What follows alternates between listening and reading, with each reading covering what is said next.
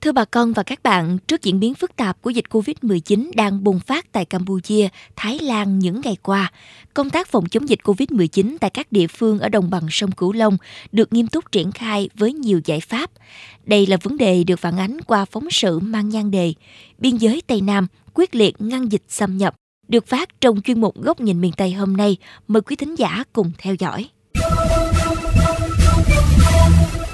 Thưa quý thính giả, Kể từ khi dịch bệnh COVID-19 bùng phát lây lan cho đến khi đại dịch cơ bản được kiểm soát tại Việt Nam, lực lượng chuyên trách tại biên giới Tây Nam chưa một ngày ngơi nghỉ. Tất cả các chiến sĩ, lực lượng liên quan đều nghiêm túc tuần tra kiểm soát ngày đêm, kiên quyết ngăn chặn các trường hợp nhập cảnh trái phép qua đường mòn lối mở và nhất là trên biển đang có xu hướng gia tăng. Thời gian gần đây, số ca mắc mới COVID-19 tại Campuchia tăng vọt lên 3 con số mỗi ngày – đang tiềm ẩn nguy cơ dịch bệnh này xâm nhập qua đường biên giới. Một số trường hợp nhập cảnh trái phép bằng đường thủy từ Campuchia vào nước ta hồi cuối tháng 3 vừa qua đã cho thấy nguy cơ này là hiện hữu. Nhận định nguy cơ dịch COVID-19 từ Campuchia xâm nhập vào nước ta là hoàn toàn có thể. Giáo sư Trần Đắc Phu, chuyên gia cao cấp Trung tâm Đáp ứng Khẩn cấp Sự kiện Y tế Công cộng chỉ ra rằng người Việt giao thương đi lại, sinh sống ở Campuchia rất nhiều – số người nhập cảnh kể cả hợp pháp và bất hợp pháp cũng không ít. Cuối tháng 3 vừa qua, nước ta từng ghi nhận hai ca nhiễm COVID-19 đều nhập cảnh trái phép bằng tàu cá từ Campuchia về thành phố Hồ Chí Minh, sau đó di chuyển đến Hải Phòng. Giáo sư Trần Đắc Phu cho rằng cần kiểm soát chặt các cửa khẩu, đường mòn lối mở và thực hiện nghiêm các quy định cách ly đối với người nhập cảnh. Nếu không, dịch sẽ bùng phát trở lại. Tình hình hiện nay ở Nông Penh là tình hình rất là căng thẳng và cái việc của Campuchia họ cũng không kiểm soát được. Việt Nam của chúng ta thì tiêm vaccine chưa cao nên là nó không thì có một vài trường hợp vào mới để lọt ấy, thì nó sẽ lại bị như là chúng ta cái nhập cảnh bất hợp pháp vừa rồi. Liên tục trên tuyến biên giới khu vực các tỉnh Bình Phước, Tây Ninh, Long An, An Giang, lực lượng biên phòng và công an đã phát hiện rất nhiều trường hợp tổ chức vượt biên trái phép bắt giữ hàng trăm đối tượng người Việt Nam và Trung Quốc.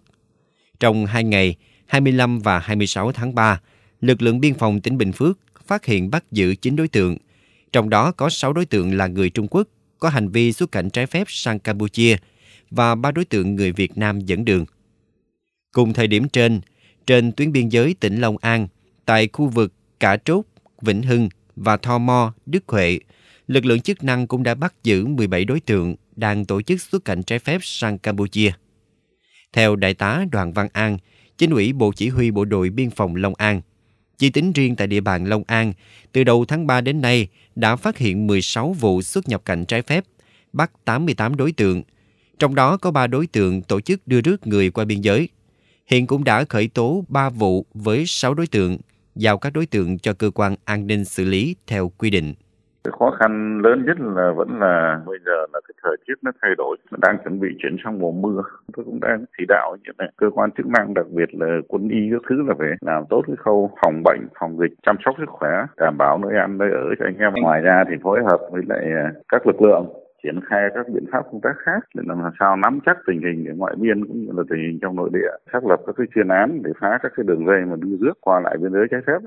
Theo đại tá Bùi Trung Dũng, Phó Chỉ huy trưởng Bộ Chỉ huy Bộ đội Biên phòng An Giang. Chỉ trong 3 tháng vừa qua, Biên phòng tỉnh đã phối hợp với các lực lượng khác bắt và xử lý gần 150 vụ với hơn 1.400 đối tượng xuất nhập cảnh trái phép, vi phạm quy chế biên giới. Điều tra khởi tố 7 đối tượng vì có hành vi tổ chức cho người khác nhập cảnh trái phép và vi phạm về các quy định nhập cảnh trái phép. Phạt tiền hơn 1.000 đối tượng với số tiền hơn 3 tỷ đồng. Đại tá Bùi Trung Dũng cho biết thêm. Thì trong cái quá trình mà à, thực hiện như thế thì là bắt rất là nhiều cái đối tượng là người nước ngoài, người Trung Quốc. Do là dịch bệnh ở Campuchia như thế thì là cái người dân cho nên là họ tìm mọi cách về Việt Nam để là sinh sống.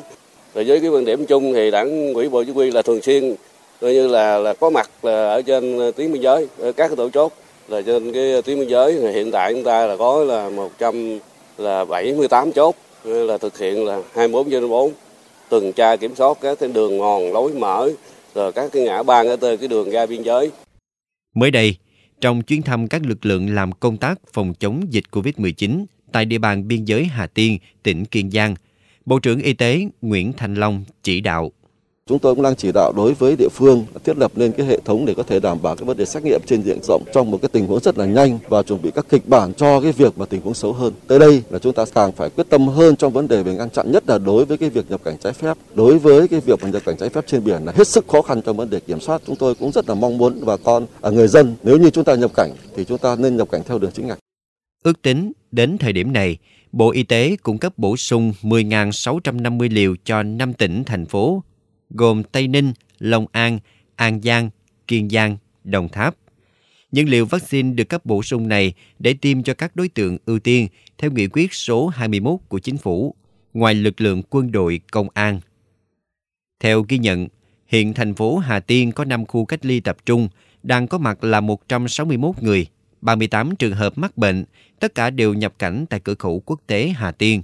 Bộ trưởng Bộ Y tế Nguyễn Thành Long đã yêu cầu sớm lập phòng xét nghiệm tại đây. Thực hiện chỉ đạo của Thủ tướng Chính phủ, Bộ trưởng Bộ Y tế, Bệnh viện Chợ Rẫy vừa cử đội phản ứng nhanh gồm 13 y bác sĩ của nhiều khoa phòng khác nhau khẩn trương lên đường đi Kiên Giang. Đội sẽ cùng các lực lượng chuyên trách khảo sát, phân luồng, xây dựng khẩn cấp hai bệnh viện giả chiến ở thành phố Hà Tiên, quy mô khoảng 300 đến 500 giường và thành phố Trạch Giá có thể trên 500 giường. Đồng thời, đội phối hợp xây dựng một đơn vị hồi sức tích cực ICU với đủ các trang thiết bị hỗ trợ điều trị cho bệnh nhân mắc bệnh nặng tại Bệnh viện Đa khoa Hà Tiên, nơi được xác định là đơn vị tuyến đầu tại địa phương trong tiếp nhận, chăm sóc và điều trị bệnh nhân COVID-19 nặng. Bác sĩ chuyên khoa 2 Trần Thanh Linh, Phó khoa hồi sức tích cực Bệnh viện Chợ Rẫy, đội trưởng cho biết. Chúng ta cũng phải tính toán đến việc hiện nay các nước bạn như là Thái Lan, Campuchia đang bùng phát cái đợt dịch gỡ bỏ phong tỏa thì một lượng khá lớn người Việt Nam có thể là quay trở về. Chúng ta cũng phải trên tinh thần chủ động và triển khai nhanh để xây dựng những cái bệnh viện nhanh nhất có thể. Tương tự, tỉnh Đồng Tháp cũng dồn sức phòng chống dịch bên cạnh việc nâng cấp khu cách ly tại trường quân sự tỉnh thành bệnh viện giả chiến trong nội biên. Tỉnh cũng tăng cường công tác phòng ngừa từ xa trên tuyến biên giới. Chủ tịch Ủy ban Nhân dân tỉnh đã ký hỏa tốc văn bản đề nghị những đơn vị có liên quan phối hợp với đơn vị chức năng của phía Campuchia triển khai các công tác liên quan đến việc quản lý biên giới trong thời gian tạm dừng xuất cảnh, nhập cảnh theo thống nhất giữa hai quốc gia. Thưa bà con và các bạn, có thể thấy với sự quan tâm hỗ trợ từ chính phủ, Bộ Y tế và các bộ ngành liên quan, vùng đồng bằng sông Cửu Long đã huy động cả hệ thống chính trị vào cuộc, triển khai các biện pháp phòng chống dịch bệnh. Ngoài những biện pháp cứng rắn để ngăn chặn mầm bệnh len lỏi từ các ngõ ngách biên giới, chúng ta cũng cần có giải pháp mềm dẻo nhằm vận động, nâng cao ý thức và đảm bảo sinh hoạt cho người dân vùng biên. Đây cũng là góc nhìn của kênh Mekong FM thể hiện qua bài bình luận mang nhan đề Phòng chống dịch COVID-19 trên biên giới Tây Nam, quyết liệt và tình người. Mời bà con cùng tiếp tục lắng nghe. Thưa quý thính giả, chưa bao giờ việc đấu tranh với việc nhập cảnh trái phép lại khó khăn trong gai đến thế. Bởi có muôn hình vạn trạng, các thủ đoạn nhập cảnh trái phép trên đường bộ lẫn đường biển được tiếp tay từ đường dây chuyên nghiệp, có cả người Việt tham gia hỗ trợ. Đáng nói, dù đã ký cam kết trong việc phối hợp với các trạm kiểm soát biên giới, nhưng vì sức mạnh của kim tiền, nhiều đối tượng vẫn đưa mầm bệnh vào nước ta. Đến nay, cơ quan chuyên trách liên tục bắt giữ và khởi tố đối tượng tổ chức cho người khác nhập cảnh Việt Nam trái phép. Liệu hành vi gây nguy hiểm cho cộng đồng và xã hội này có phải là do ý thức kém hay việc xử phạt truy tố các trường hợp vi phạm vẫn chưa đủ tính răng đe? Chúng ta cần tìm ra lời giải cho câu hỏi trên và tập trung giải quyết gốc của vấn đề. Đó là các địa phương phải có chính sách tạo việc làm cho người dân để họ không xuất cảnh trái phép hoặc tiếp tay cho đối tượng buôn lậu làm lây lan dịch bệnh. Ngoài ra, Bộ ban ngành ban hành cơ chế, chính sách hỗ trợ, dự án an sinh xã hội, ổn định đời sống dân sinh, nhất là khu vực biên giới, vùng sâu vùng xa, nhằm tạo công ăn việc làm, thu nhập và ổn định đời sống. Qua đó góp phần ổn định an ninh chính trị, trật tự an toàn xã hội, bảo vệ chủ quyền biên giới quốc gia. Bên cạnh đó, bà con vùng biên cần phát huy tinh thần trách nhiệm công dân, nâng cao sự cảnh giác, ý thức phòng chống dịch, không tiếp tay, không tổ chức và mạnh dạn tố cáo hành vi đưa người xuất nhập cảnh trái phép. Từ đó mới ngăn chặn hiệu quả các trường hợp nhập cảnh trái phép để chặn đứng các nguy cơ mầm bệnh có thể xâm nhập vào khu vực đồng bằng sông Cửu Long, bảo vệ sự yên bình và cuộc sống của cư dân vùng đất châu thổ. Ngoài ra, dù quán triệt chống dịch như chống giặc, song các địa phương trong cách thực hiện cần triển khai một cách khéo léo, mềm mại, dựa trên tinh thần nhân văn trên cơ sở tôn trọng mối quan hệ lâu đời, truyền thống của cư dân hai quốc gia.